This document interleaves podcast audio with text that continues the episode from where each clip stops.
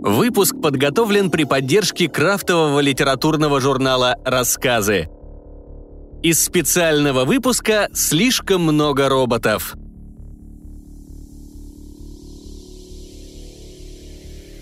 Антон Филиппович. Где хранится звездчатое небо?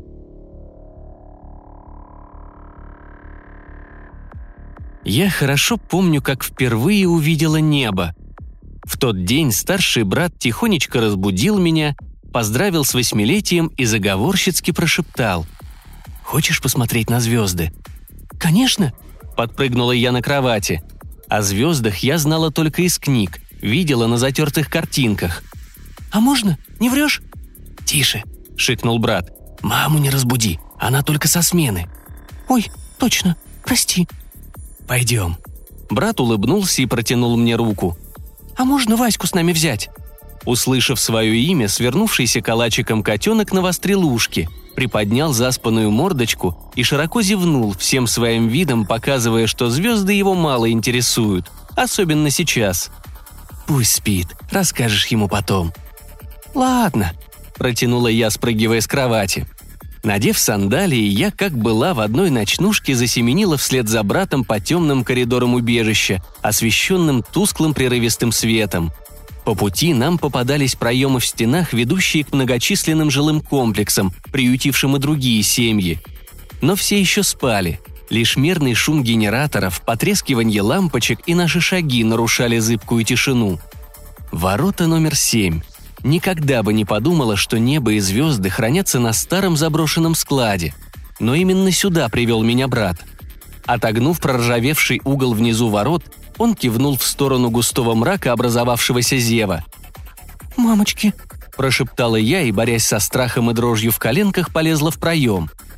«Не бойся, я следом!» – услышала я, ставший вмиг таким далеким голос брата. Легче мне не стало – Очутившись по ту сторону, я зажмурилась от страха, села на холодный пол и, обхватив руками колени, задрожала всем телом. Но тут я услышала звук включающегося света. Его ни с чем не спутать, когда всю жизнь находишься под землей. Открыв глаза, я увидела пустынный склад с висящими на стенах лампами, направленными вверх таким образом, что самого источника света видно не было – в полумраке я различила сначала брата, стоявшего у электрощита, а затем и небо. Искристое, переливающееся сотнями мерцающих огоньков. Самое настоящее звездчатое небо, как я сказала тогда. «Ну, пусть будет звездчатое», – засмеялся брат и, помолчав немного, скромно добавил.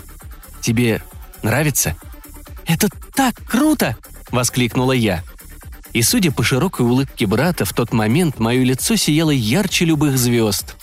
Подбежав к брату, я обняла его крепко-крепко. Затем мы присели на кусок картона у стены и еще долго любовались невиданным, завораживающим, прекрасным.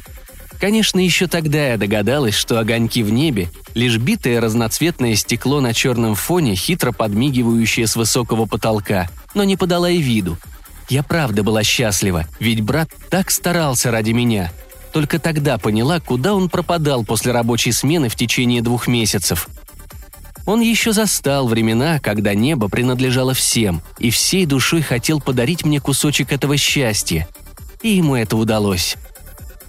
Брата давно уже нет, но звезды склада номер семь все так же ярки. Это мое небо, единственное, самое настоящее, звездчатое –